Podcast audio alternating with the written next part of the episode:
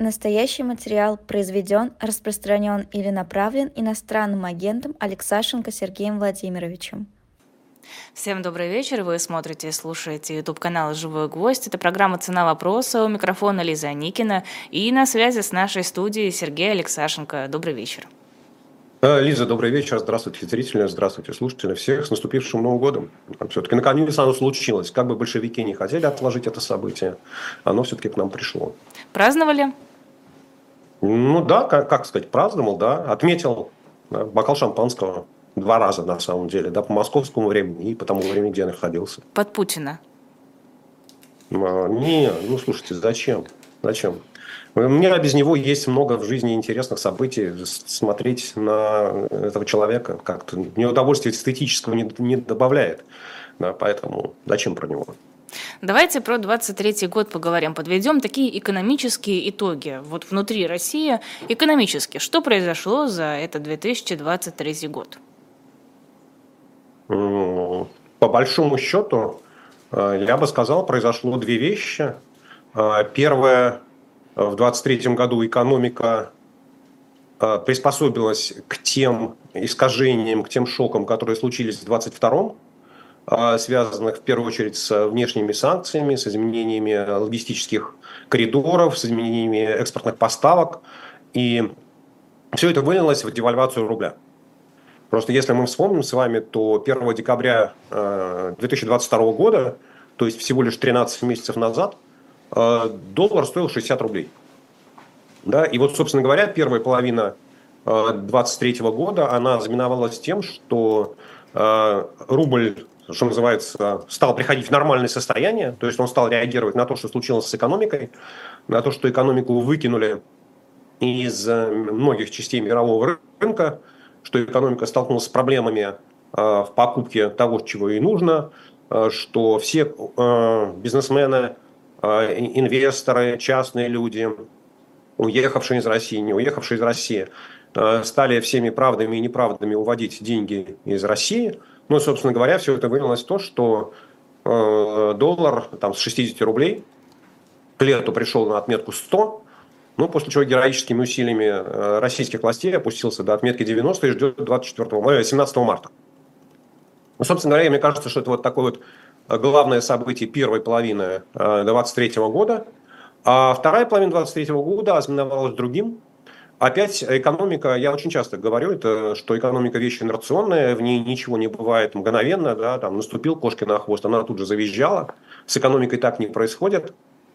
С экономикой э, нужно там какое-то время ты ей посылает, ты как власть, не знаю, как окружающая действительность посылает э, сигналы, и экономика через какое-то время начинает на это все дело реагировать.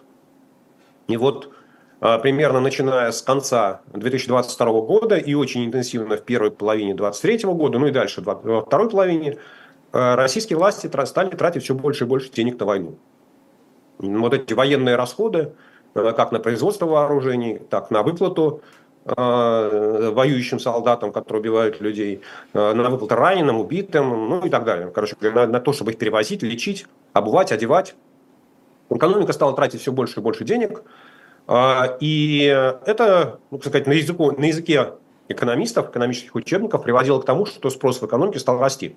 То есть у населения в конечном итоге стало появляться больше денег, а товаров экономика больше производить не могла. Ну, то есть она просто не, не в состоянии производить вот того, чего нужно людям. Да, не того, что нужно Путину, а того, что нужно людям. И, собственно говоря, с середины 2023 года э, инфляция в России начала разгоняться. Да, и мне кажется, что вот это вот такие вот два самых важных процесса в экономике, как мы видим, как на наших глазах да, она приспосабливается к одному шоку, который внешний, э, связанный с санкционными ограничениями, и один шок внутренний, да, когда власти э, решают огромные финансовые ресурсы, огромные деньги бюджетные направить на совершенно бессмысленные, непроизводительные с точки зрения экономики цели. Вот мне бы сказал, я думаю, что вот это вот два главных события, два главных итога 2023 э, года. А, менее главные итоги. У нас тут э, цены растут, у нас тут э, снижается количество э, людей, потенциальных работников, кризис, связанный с кадрами, рубль заканчивает год в числе худших валют, писали, во всяком случае, так в конце года среди развивающихся рынков. Что еще у нас? Какие-то менее значительные, тоже связанные с экономикой, с санкциями? Да мне кажется, что больше ничего, Лиз. Да, ведь, собственно говоря, вот там инфляция, рост цен, да, это и есть там следствие военной экономики, когда государство тратит деньги на повышение спроса, давая, раздавая людям деньги, но разбрасывая фактически с вертолета. Да? И при этом экономика никак не реагирует с точки зрения, она не увеличивает производство нужных товаров. Вот. Ну, про дефицит трудовых ресурсов мы говорили очень много. Здесь можно... Я бы, честно говоря... Извините. Эти все последствия болезни никак не могу отойти до конца. Э, в принципе, ведь э, проблема, конечно, ну, наверное, вот дефицит трудовых ресурсов, связанный с тем, что война, с тем, что там э, полмиллиона человек призвали на фронт, с тем, что там от 500 до 700 тысяч россиян уехало из России за границу. В общем, конечно, это обострило дефицит трудовых ресурсов, но и то, что там, российский оборонно-промышленный комплекс стал работать не в одну смену, а в три смены – соответственно, оттянув на себя значительную часть работников. Это все правда, это все обострение. Но мне кажется, что это, как сказать, к этому можно было быть готовым, если рассматривать чуть более широко, да, как говорят, вот, с высоты птичьего полета, или как там у, у, у американцев хеликоптер вью с вертолета, они не в состоянии воспарить как птицы, они все так на уровне техники. Да, Суровые вот, прагматики. Смотреть. Ну да, они такие заземленные немножко люди, не в состоянии воспарить. Вот. Ведь то, что Россия является страной, экономикой, э, правильно сказать, э, с э, тяжелой демографией, с дефицитными трудовыми ресурсами, это известно давно. Ведь, собственно говоря, вот проблема, там можно называть гастарбайтеры, можно называть там временные работники, можно называть трудовые мигранты, можно как угодно их называть, можно называть «понаехали тут». Да, но ведь то, что Россия нуждается в миллионах, да, там, э, не знаю, там 5, 8, 10, 12 миллионов рабочих рук постоянно, которые не являются постоянными гражданами России, которые приезжают, ну, значительная часть из которых так миграционно, да, приезжают, отработают 6 месяцев э, в пределах э, вот этого нашего разрешенного законодательства и уезжает обратно, ставит штампик и возвращается. Вот. То, что в России неблагоприятная демография, то, что в России является страной с дефицитом трудовых ресурсов, то, что в России низкий уровень э, автоматизации производства, да, то есть высокие затраты рабочей силы, ручной рабочей силы, то, что в России огромное количество мужского населения занято на каких-то все охранники, да, там, либо частные охранники, либо не частные охранники, либо в СИН, Э, либо, не знаю, правоохранительные органы, либо Росгвардия. Ну, то есть, вот, вот какая-то такая силовая составляющая, да, которая съедает огромное, помимо армии, вот помимо того, что идет на фронте. Э, э, вот это все и есть такая, да, она долгоиграющая проблема. Она возникла не в 22 году, она возникла не в 23 году. Она, в общем, в российской экономике стала отчетливо проявляться, ну, наверное, в начале десятых годов. И, собственно говоря, я поэтому не стал про нее говорить вот как такое вот э, явление именно 23 года. Оно обострилось, да. А, ну, знаете, как, а, как это, я, я часто очень говорил, да, что расходы «Газпрома» – это всегда чьи-то доходы, поэтому не надо э, говорить, что это всегда плохо. То же самое и здесь, когда мы говорим о дефиците трудовых ресурсов, это же э, для, не знаю, там, для министра экономики плохо, да? Это для первого вице-премьера по экономике плохо, это для премьер-министра плохо, это для президента, может быть, даже плохо. Может, даже для председателя Центрального банка это плохо. Но, в принципе, для россиян, которые работают, дефицит трудовых ресурсов выливается в то, что у них повышается зарплата. Да, поэтому мне кажется, что вот эта часть, да, она как бы вот как экономист, да, с одной стороны, с другой стороны. С точки зрения населения, дефицит трудовых ресурсов это не так плохо. Это означает, что твоя рабочая сила ценится выше, что ты можешь те же самые свои трудовые навыки, умения, квалификацию продать дороже. Да, поэтому здесь, конечно, ну вот такая вот вещь, да. Там то, что хорошо для, как это, для рядового человека, плохо для Путина и наоборот. Интересно, то, что у меня в районе мусор не вывозят неделями, это как-то связано с дефицитом рабочих кадров и удорожанием труда? Или все-таки какие-то другие причины есть у этого процесса? Э, конечно, другие. Конечно, другие – это отсутствие обратной связи избирателя с а, властями. да, потому что там не ваши, не знаю, как они в Москве называются, управы или какие, какие там эти органы местной власти, они же от вас не зависят, вы же не можете на них там э, пойти, переизбрать их, поднять референдум районный, что давайте мы вас сметем, назначим других. Деньги же выделяются, у московского бюджета с деньгами все хорошо. А, Поэтому то, что мусор не вывозят, это это не проблема дефицита трудовых ресурсов. Это проблема организации. Может, слишком рано начались новогодние праздники. Ну да, за месяц, в общем-то. Сначала снегопады начались, потом новогодние праздники, и вообще мусору пора, пора давно самостоятельно как-нибудь э, покидать э, свалки, отправляться для упокоения в нужные места. Известия со ссылкой на участников автомобильного рынка пишут, что новые иномарки в этом году могут подорожать еще на 20-40%, хотя, казалось бы, куда уж этим новым иномаркам дорожать, нет предела совершенству. А, с чем может быть связано это подорожание? Ну, э, я не могу сказать вот ответственно, да, потому что я в последнее время как-то с участниками авторынка не общался. Но, в принципе, э, любые, э, как правильно сказать, ритейлеры, да, люди, которые продают товары в розницу населению, включая автодилеров, но они, они же не реагируют на изменение курса доллара мгновенно. Да, они понимают, что вот если у вас там вчера машина стоила там 2 миллиона рублей, сегодня рубль, э, доллар подорожал на 10%, вы не можете сразу за 2200 ее продать. Мы должны к этому двигаться постепенно. И, соответственно, когда строятся прогнозы на Новый год, на там, да что ж такое-то, простите, на 2024 год, э, то э, я думаю, что автодилеры смотрят в первую очередь на перспективы доллара. Они не верят в то, что вот это вот 90 рублей за доллар, это навсегда и всерьез. Они действительно считают, да вот Простите, простите, товарищи зрители, да, как-то вот меня Я прекрасно вас понимаю, а, даже вот. поддерживаю. А, они, они, они, всерьез, они всерьез не верят в то, что 90 рублей за доллар – это всерьез надолго. Они считают, что это усилия российских властей направлены на то, чтобы дожить до 17 марта. И поэтому мысленно они уже закладывают вот то, что будет там и 100, и 110, и 120. И с ними трудно спорить. И то есть вы разделяете их ожидания, простите? М? То есть вы разделяете их ожидания? Я понимаю, откуда они растут. Я понимаю, откуда они растут, помимо того, что там и Путин вот эти все своевременные указы подписывает, и Набиулина на пресс-конференции говорит, что там еще чуть-чуть мы отменим все эти э, ограничения, которые существовали. А дальше я начинаю смотреть на графики, да, и я вижу, что графики такие, в смысле, э, э, как сказать, показывающие динамику экономических показателей, я вижу, что экспорт российских товаров, он, в принципе, перестал расти.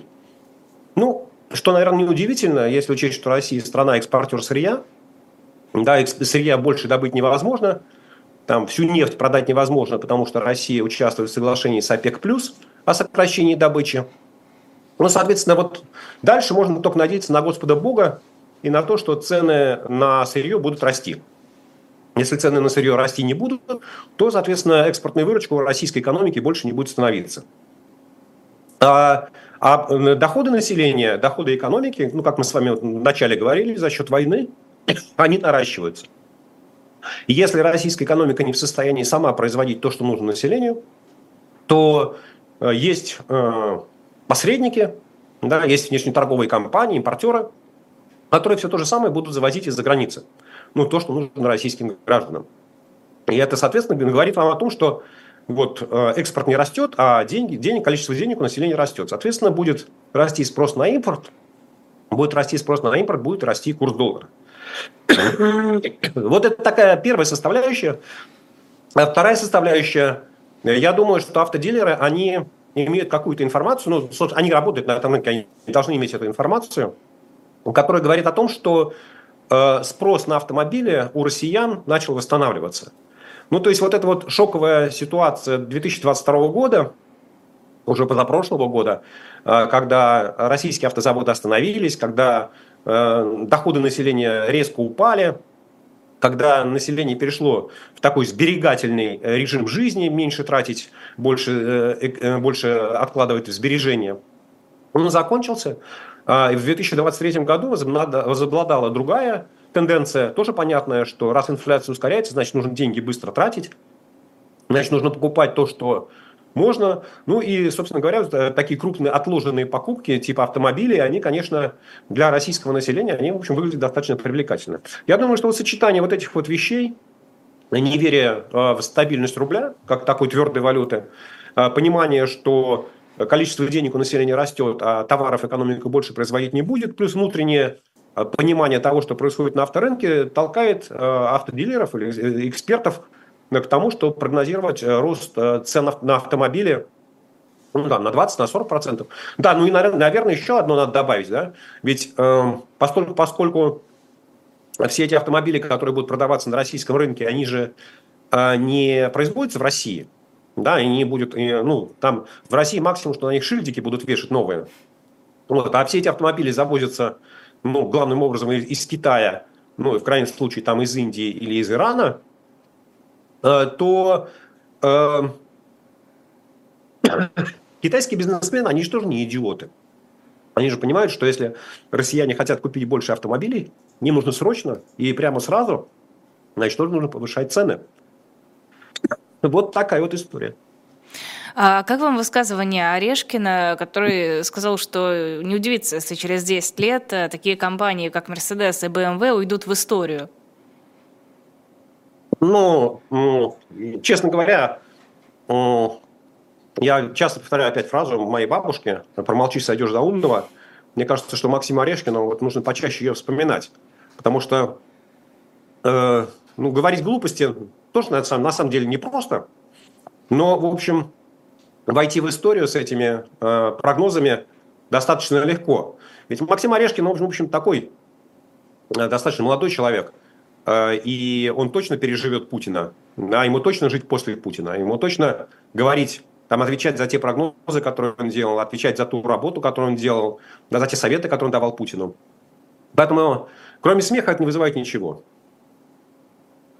А, давайте сделаем небольшой перерыв на рекламу. Давайте заходите на shop.diletant.media, выбирайте там книжки, там есть э, целая коллекция из серии «Великие путешествия», там «Дневники полярного капитана», «Путешествия вокруг света на корабле Нева», самые разные путешествия. Приятная литература, я думаю, это то, что поможет вам немного расслабиться, вынырнуть из э, этой суеты, из этого стрессового постоянного давления новостей, немного отдохнуть. Помимо помимо этих книг там еще есть наш мерч, э, наши футболки, наши жилетки, наши шоперы «Я несу и ты несы».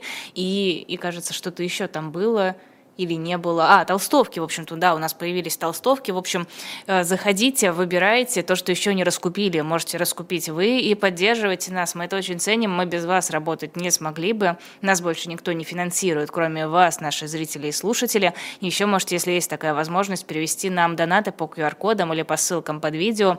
Тоже поддержать нас какой-то суммы, которая не будет для вас слишком уж затруднительно. Продолжаем эфир. Сергей Алексашенко в программе «Цена вопроса». У нас тут состояние богатейших бизнесменов России за 2023 год увеличилось на 50 миллиардов долларов. И, в принципе, эти 25 богатейших россиян э, чувствуют себя, судя по всему, весьма неплохо на фоне войны. Откуда у них такие деньги? Откуда эти доходы и кто эти россияне? Э, Лиз, ну мы очень часто говорим на эту тему, что эти люди, там, грубо говоря, э, топ-10, топ-20, топ-50 российского Форбса – это, и когда мы говорим об их богатстве, нужно понимать, что это не доходы, которые они получают в течение года. Это оценка их состояния ну, российским финансовым рынком. То есть, грубо говоря, если вы являетесь владельцем нефтяной скважины, которая котируется на бирже, у вас контрольный пакет в размере там, 51%, то в зависимости от того, есть санкции, нет санкций, хорошие ваши отношения с Сечиным или плохие ваши отношения с Сечиным. Ваша нефтяная скважина может стоить там, акция одной ваша может стоить 100 рублей, а может стоить 150. А если э, в прошлом году, за прошлом году Россия начала войну, то весь российский финансовый рынок рухнул, и акция вашей нефтяной скважины упала до 50 рублей. От того, что в этом году она стала стоить 120, в принципе, с вами ничего не изменилось. с вашим богатством. У вас как был 51% в этой нефтяной скважине, так он и остался. Вы как добывали, не знаю, там 2 миллиона тонн нефти, и продавали ее, и зарабатывали какую-то сумму. В принципе, у вас все так и осталось. Ну, там что-то с налогами поменялось, но не сильно. Что-то с логистикой поменялось, но тоже, в общем, не сильно. То есть для вас лично, в принципе, ничего не изменилось. Но за счет того, что российский финансовый рынок немножечко расслабился, он посмотрел, что, в общем, самое страшное оказалось уже позади, э, что, в общем, э, э, индивидуальные инвесторы Получилось так, что на российском рынке финансовом единственным покупателем акций да, является сегодня население. Никто другой там акции не покупает. Иностранцев оттуда выгнали, банки не идиоты, они, в общем, к этому не стремятся, никаких коллективных форм инвестиций не существует. Ну, соответственно, а у россиян, у богатых россиян появились деньги. Вот в прошлом, там, в позапрошлом году, в прошлом году ваша акция стоила 50 рублей, сегодня она стоит 120 рублей. Формально вы обогатились немерено. Но при этом, будучи нормальным таким э, олигархом, понимающим, хорошо понимающим правила, там, бизнесменом, понимающим э, правила в жизни в России, вы знаете, что 51 это 100, а 49 это 0. То есть, если вдруг вы решите из своего 51% акций 2% акций продать, с тем, чтобы получить вот деньги, как вам уже сказали, вы же обогатились немерено, да? вот вы продали 2% акций, получили какое-то количество денег, но тут же вы потеряли контроль. Да, поэтому вот оценка вашего имущества, она выросла. Но для вас лично это ничего не изменилось, ничего не поменяло.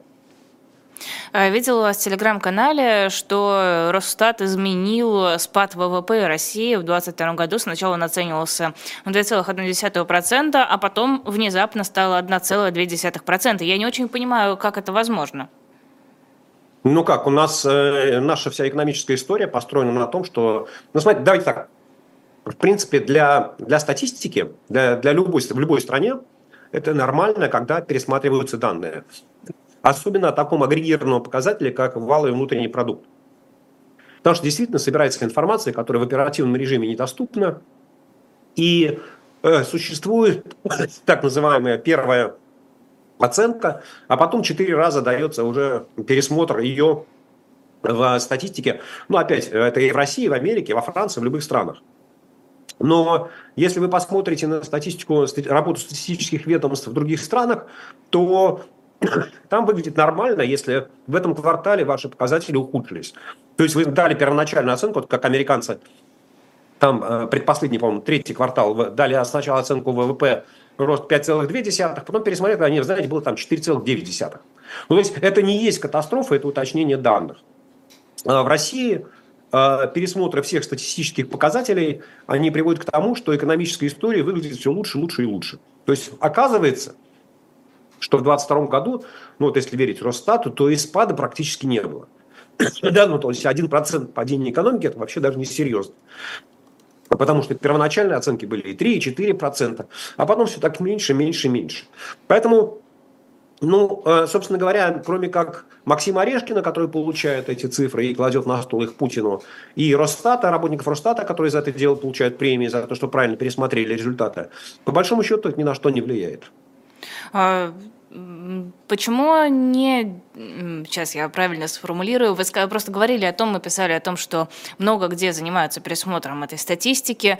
А, в других странах это тоже делают для того, чтобы какие-то там галочки, премии и все такое? Нет, другие страны делают, потому что это профессиональная работа. Да, потому что люди получают удовольствие от того, что они делают свою работу честно, э, добросовестно. И что если они получают какие-то данные, то они уточняют, э, потому что от тех данных, которые публикуют статистические ведомства и по безработице, и, не знаю, там, по валовому внутреннему продукту, и по расходам населения, от этого зависит принятие решений как государственными структурами, так и частными. И поскольку, поскольку э, ну, в конечном итоге статистические ведомства, они подчиняются политическому руководству, то есть оно назначает руководителей, то все понимают, что если ты ошибаешься а, в своих оценках, если ты неправильно даешь оценку того, что происходит в стране, то политики принимают неправильные решения, и ты за это можешь нести ответственность. Вот, а в России а, принятие экономических решений но оно вообще никак не опирается на статистику, потому что оно опирается на политическую волю и желание и сознание человека одного. Вот, поэтому ну, жизнь, жизнь устроена по-разному. Есть независимая статистика, есть э, подвластная государственным структурам. Вот в России она подвластна.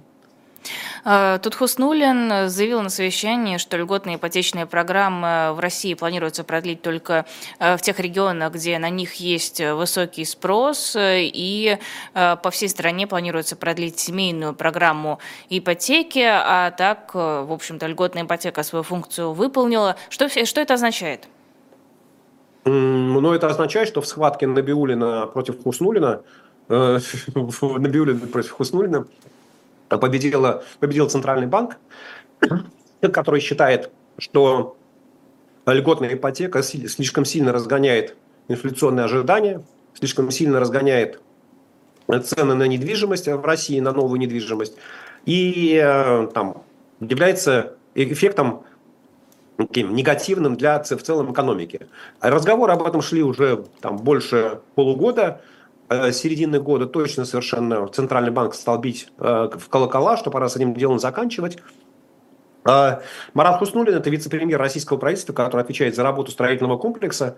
И он как раз, ну, не он лично, я не знаю, там, может быть, он лично тоже, но, в принципе, вот этот строительный комплекс, он является бенефициаром льготной ипотеки.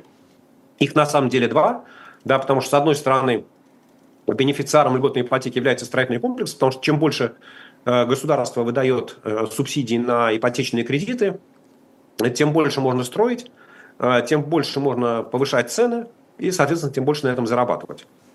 Ну и вторым бенефициаром, таким менее очевидным, но в последние там, полгода очень сильно стало заметно, стал финансовый сектор, то есть банки.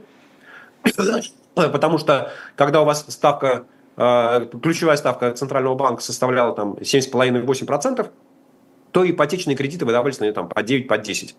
Да, от того, что льготная ипотека выдавалась под 6, ну, собственно, объем субсидий был 4%.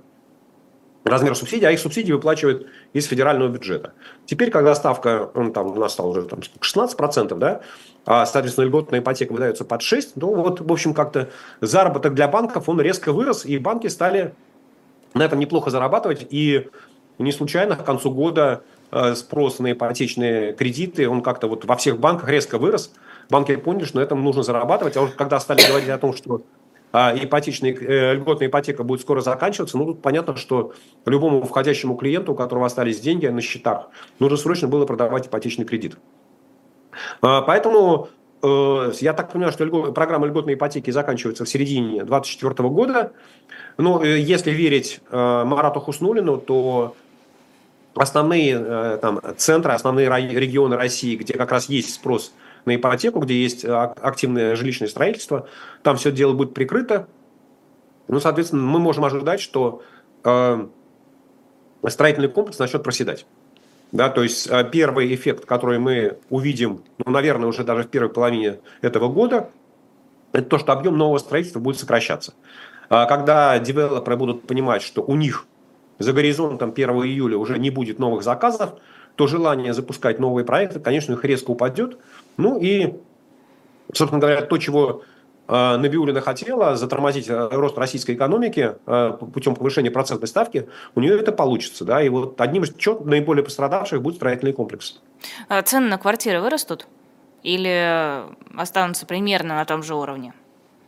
Э, Лиза, смотрите, там же э, не случайно, я, вот здесь на самом деле я готов там с Центральным банком солидаризоваться, да, что есть цены на новостройки, а есть цены на вторичном рынке. И э, цены на вторичном рынке, ну, они как-то растут, ну, как сказать, нормально. Да, давайте так говорить. Нормально, нормально, если их сравнивать с уровнем инфляции, который официально публикует Росстат. То есть они чуть-чуть растут чуть быстрее, чем, чем э, потребительские цены, но в принципе Ничего удивительного этот рост не вызывает. А рост на новостройки, он растет, э, цены, цены на новостройки, они растут гораздо быстрее. За счет того, что спрос растет.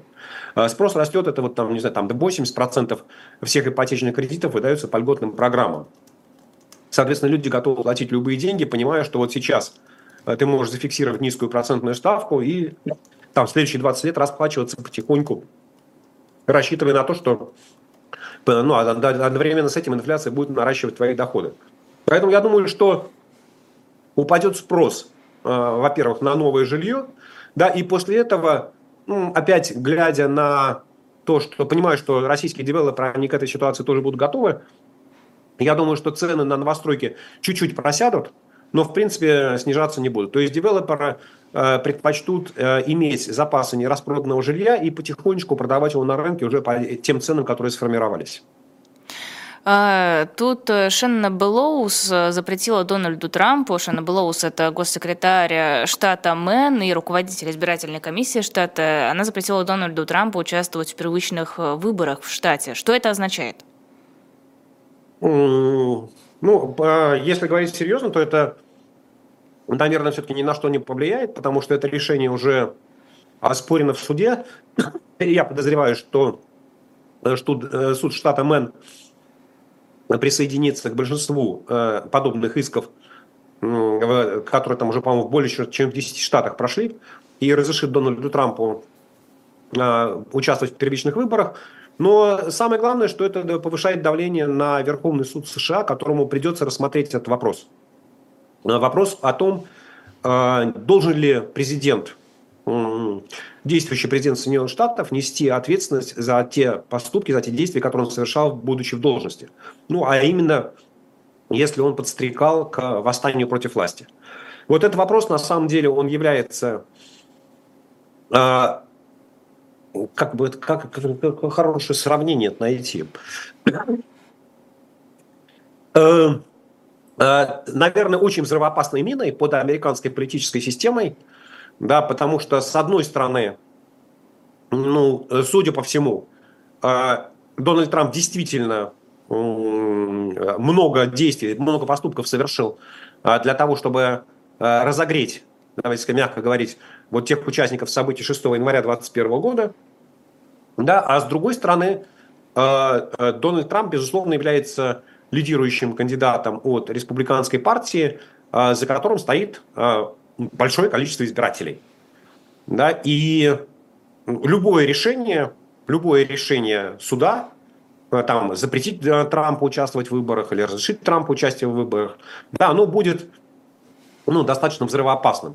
Потому что если нам запретить Дональду Трампу участие в выборах, то понятно, что вот его база электоральной поддержки, ну, она способна там, выступить еще с одним 6 января, да, ну, да, какой-нибудь другой день да, и потребовать там, ну, каких-то пересмотра правил. Да? Ну, то есть, на самом деле, э, нужно хорошо понимать, что все-таки Дональд Трамп он является очень популярным кандидатом и э, политиком, и за ним действительно идет большое количество избирателей. Ну и, наверное, и... поддержка его возрастет, если его решат не допускать до выборов. Э, ну, смотрите, это там вопрос такой, как бы казуистический. А Дональд Трамп очень активно использовал на протяжении всего прошлого года вот эту тему судебных исков против себя для того, чтобы разогревать а, свою электоральную базу. И он как раз смог усилить свою поддержку вот именно на том, что меня не хотят пускать на выборы, а, потому что боятся. Да, и, конечно, э, но дальше можно ли, может ли как сказать, может ли возрасти электоральная поддержка кандидата, которого сняли с выборов, ну, трудно сказать. Короче говоря, вот это вот э, недопуск, недопуск а, Дональда Трампа на выборы, он, безусловно, а, накалит политическую обстановку в стране. Да, вот накануне выборов. И во что это может вылиться, мы не знаем. С другой стороны, если Верховный суд принимает решение, Верховный суд США примет решение о том, что Трампу можно участвовать в выборах, то, ну, в принципе, это означает, что действующий президент США может совершать любые поступки э, для того, чтобы э, воспрепятствовать мирной передаче власти в случае там, проигрыша выборов да, или в случае окончания своего президентского срока.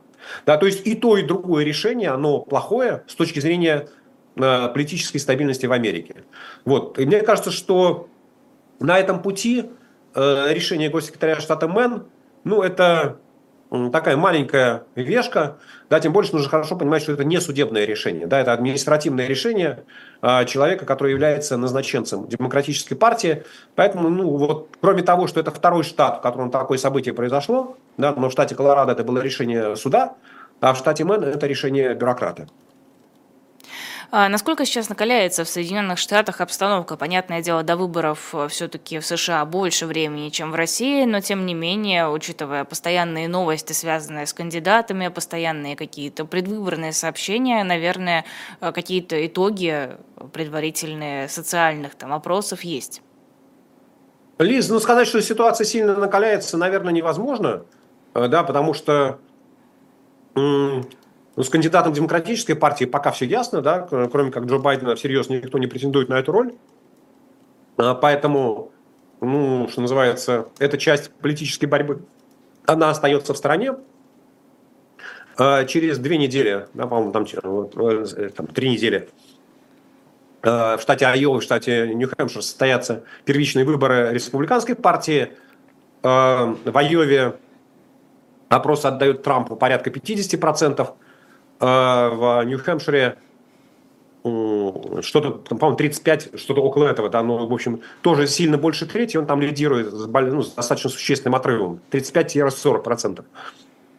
Вот, а, хватит ли оставшегося времени, там, в первую очередь, у Ники Хейли, как, ну, похоже, на сегодня это единственный кандидат, который ну, имеет как, у республиканцев, который может какую-то конкуренцию составить Трампу, ну, посмотрим, да, сейчас, э, ну, все-таки вот это вот первичные выборы в штате, это, ну, вещь настолько локальная, да, что отслеживать ее там, издалека очень тяжело.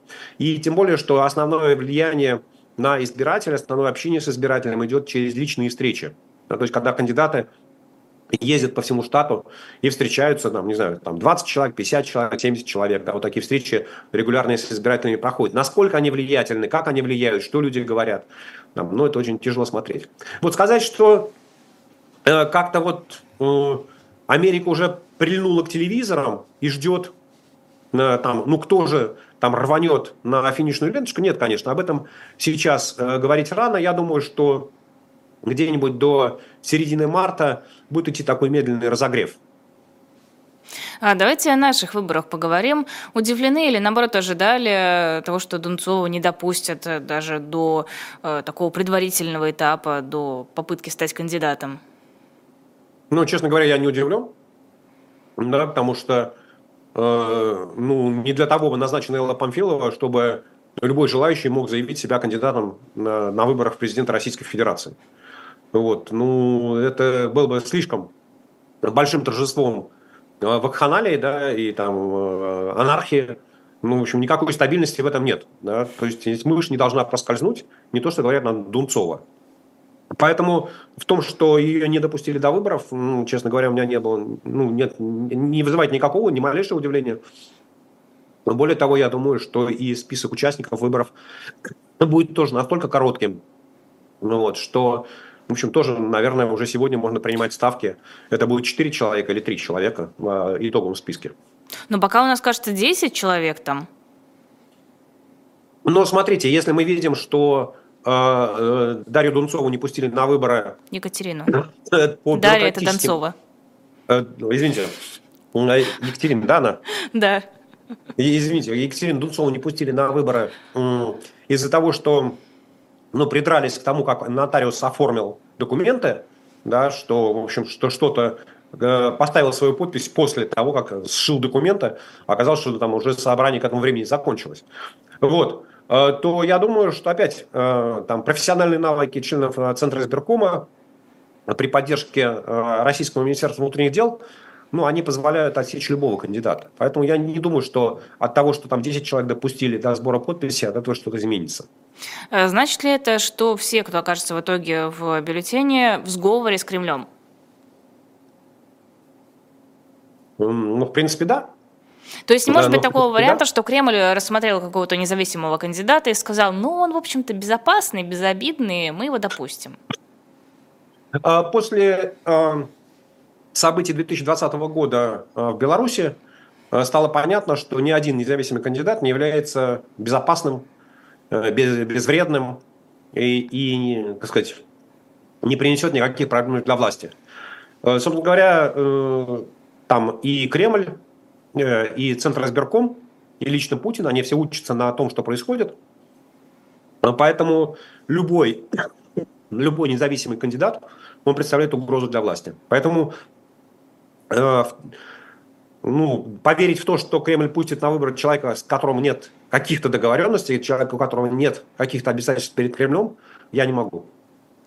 А, обсуждали сегодня буквально час назад с Дмитрием Гудковым, а, важно ли призна... признание или непризнание выборов российских другими странами, западными странами США, а, Евросоюзом, или это не имеет значения? Ну, это важно. Это важно с точки зрения политической репутации западных стран, в первую очередь, да, потому что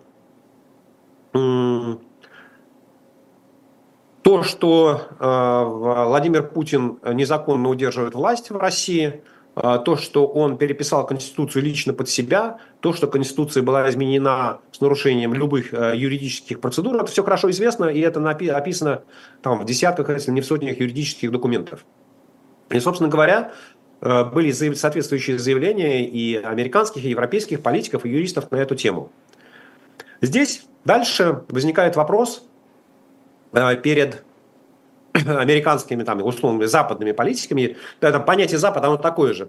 Ну вот, это же не то географически, где находится, да, ведь там Япония, Южная Корея – это Запад, так же, как Австралия и Новая Зеландия. Да, несмотря на то, что они находятся на Востоке, а некоторые даже на Юго-Востоке. Вот. А это вопрос институтов. Это какая система власти, какие, какие институты, государственные институты существуют а, в той или иной стране. Вот. И дальше перед западными политиками возникает вопрос, да, что с одной стороны они понимают, что Путин – это диктатор, удерживающий силы и власть в своей стране. А с другой стороны, они понимают, будучи ну, прагматиками, да, и э, что всегда может возникнуть ситуация, что в какой-то ситуации с Путиным придется вести переговоры.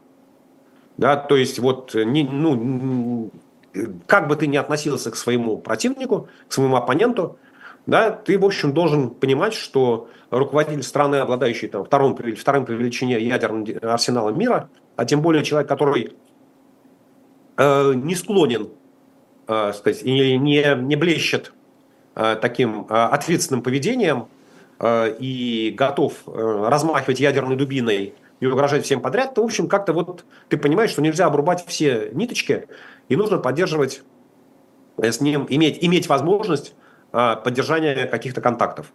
Вот, поэтому, с моей точки зрения, если бы страны Запада признали э, нелегитимность Путина как президента, нелегитимность российских выборов, это говорило бы о том, что у Запада сохраняются некие э, достаточно высокие, ну, по крайней мере, декларируемые принципы, э, что есть закон, что есть право, что есть справедливость.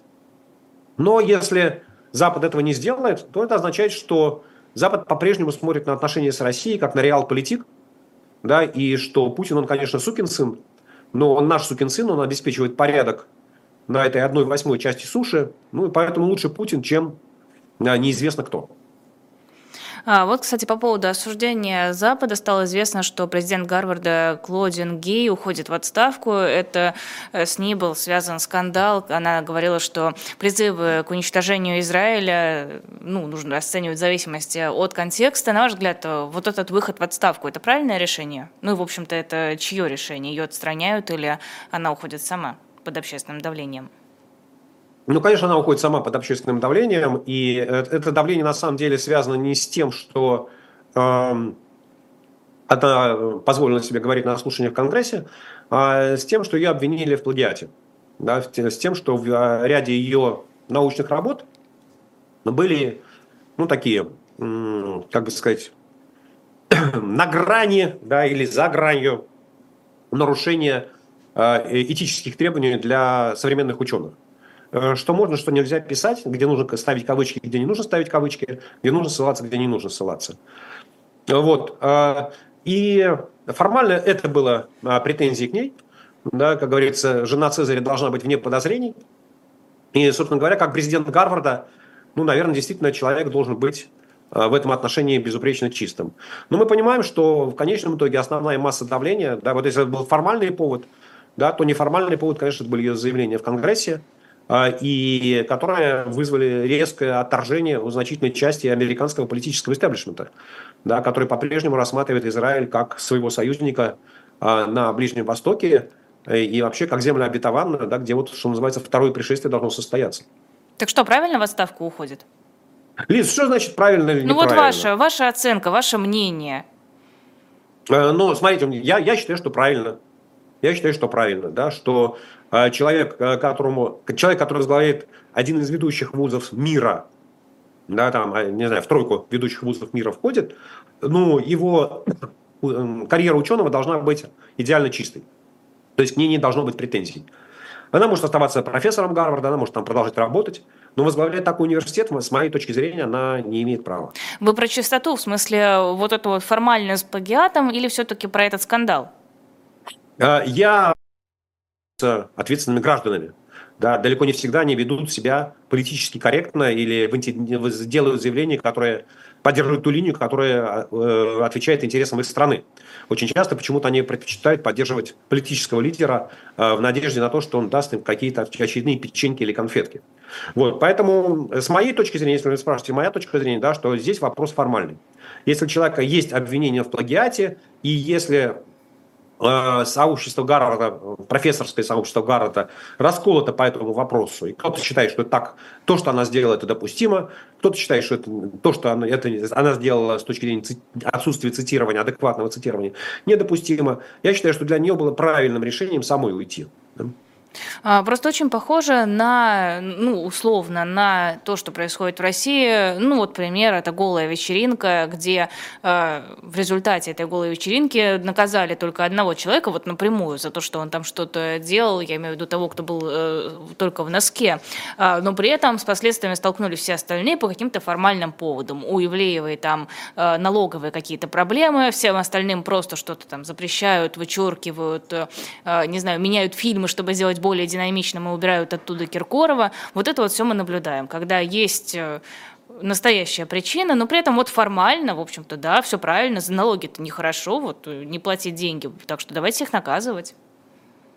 Ну, Лиз, я, честно говоря, не очень понимаю такой аналогии, да, потому что... Э, ну, просто ну, почему есть, раньше-то ну, к ней претензии не возникли? Сейчас. Э, но это, это не ко мне вопрос, это вопрос к руководителю налоговой службы. А, и на самом деле но э, исходя из того, что к ней налоговые претензии возникли буквально через несколько дней, э, после того, как все это случилось, мы понимаем, что эти налоговые претензии были сформулированы уже достаточно давно. То есть просто ждали того момента, когда можно будет эти налоговые претензии достать, э, положить на стол и предъявить. Вот. Э, в отличие от должности президента Гарварда, где нет закона, да, кто может быть, кто не может быть. Это решение в конечном итоге, мы э, совета э, трасти, да, ну, короче, руководящих органов Гарварда, кого выбирать на эту должность, они сами решают, достоин этот человек или недостоин. Вот, э, в, с точки зрения голой вечеринки, э, ну, я понимаю, что, вообще говоря, никаких законов они не нарушали.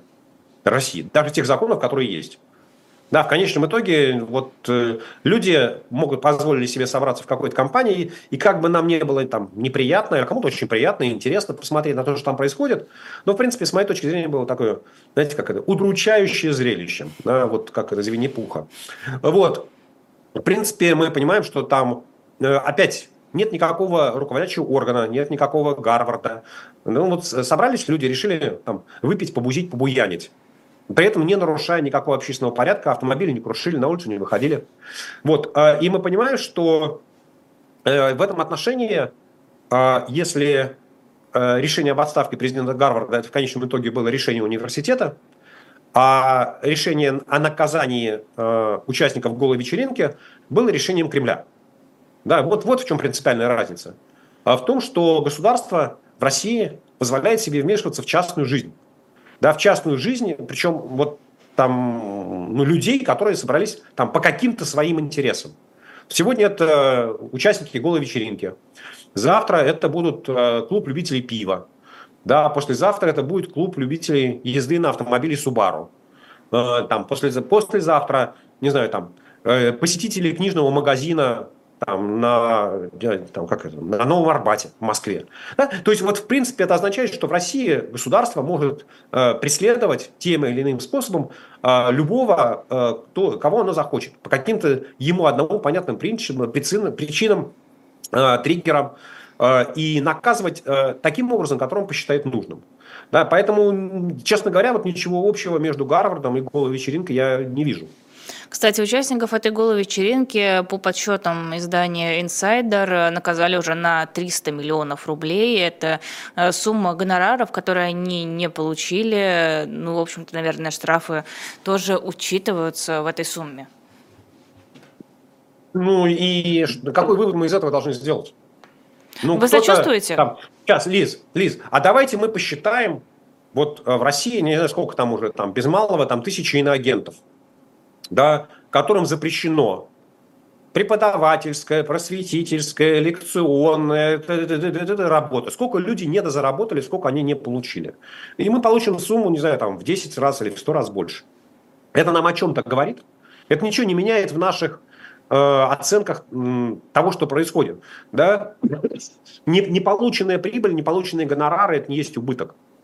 Да? Вот поэтому за там 300 миллионов рублей или 3 миллиарда рублей, ну, какая разница? Знаете, если Киркорову в его гонорарах приписать лишний нолик, а частоту концертов увеличить в 5 раз, ну, в общем, цифра может сильно возрасти после этого. Я, честно говоря, знаете, это из серии э, жареных фактов. Ну, 300 миллионов, ну, дофига. Так что, вы сочувствуете всем этим звездам? А, Лиз, давайте разделим еще раз, да? Вот я, по-человечески, просто по-человечески, да. Мы, мы, мы, мы, говорим, мы говорим сейчас с вами не о том, что там происходило на этой вечеринке. Да? Я считаю, что эти граждане Российской Федерации да, попали точно под такой же пресс административной машины, репрессивной машины, как и многие мои друзья, которые занимают политическую позицию. Да? Это преследование незаконно, это преследование не опирается ни на какие нарушения законов. Э, российское законодательство не позволяет российским властям э, принимать те решения, которые они принимают. И в этом отношении да, я этим гражданам Российской Федерации сочувствую. Потому что они точно так же стали жертвами репрессий. Другое дело, дальше мы продолжаем там, можем, как это, знаете, мы же никогда не знаем, с какого момента мы начинаем. Да? Дальше мы будем с вами говорить, что большинство граждан Российской Федерации, попавших на эту голую вечеринку, они поддерживали Путина, они поддерживали войну, они выступали с различными лозунгами. Да, и они думали, что там, э, знаете, как это, когда пришли за евреями, я молчал, когда пришли за коммунистами, я молчал, когда пришли за социал-демократами, я молчал, а когда пришли за мной, и говорить было некому. Вот они-то думали, что когда приходят за оппозиционерами, там, за Навальным, за Яшиным, да, там, то можно промолчать и, в общем, сходить к Путину, облизать ручку, поцеловать задницу. Ну, подождите, да, Ивлеева, справедливости ради, писала антивоенные посты. Одна. Ну... Одна. Одна. Лиз, про остальных же, я просто говорим, ничего мы, не знаю. Лиза мы, Лиза, Лиза, мы говорим про сообщество тех людей, да, про группу Хорошо, людей. да. Простите, я, что я, я, да. я, честно говоря, я вот я у меня нет списка, кто там был, мне это совершенно неинтересно. Это частное мероприятие, группа людей, собравшихся по каким-то признакам. Вот, ну, вот мне, для меня это вообще не является никаким событием. Да, событие то, что произошло после. Событие – это реакция российских властей. Вот мы что обсуждаем. А то, что там люди делали, в каком виде они там были, какая мне разница? Мне совершенно неинтересно это. Э, Сергей Владимирович, спасибо огромное. Это был Сергей Алексашенко в эфире YouTube-канала «Живой гвоздь». Подписывайтесь и ставьте лайки YouTube-каналу «Живой гвоздь» и YouTube-каналу Алексашенко. Э, Сергей Алексашенко тоже ставьте лайки, заходите, подписывайтесь, если все еще не подписались. То же самое могу сказать про телеграм-канал Сергея Алексашенко. Там всегда есть актуальная аналитика и, в принципе, такой сборник э, важных экономических новостей. Всем спасибо, всех с наступившим Новым годом и всем хорошего вечера, у кого вечер, и хорошего дня, у кого сейчас утро или день. А, спасибо большое и до свидания, до новых встреч.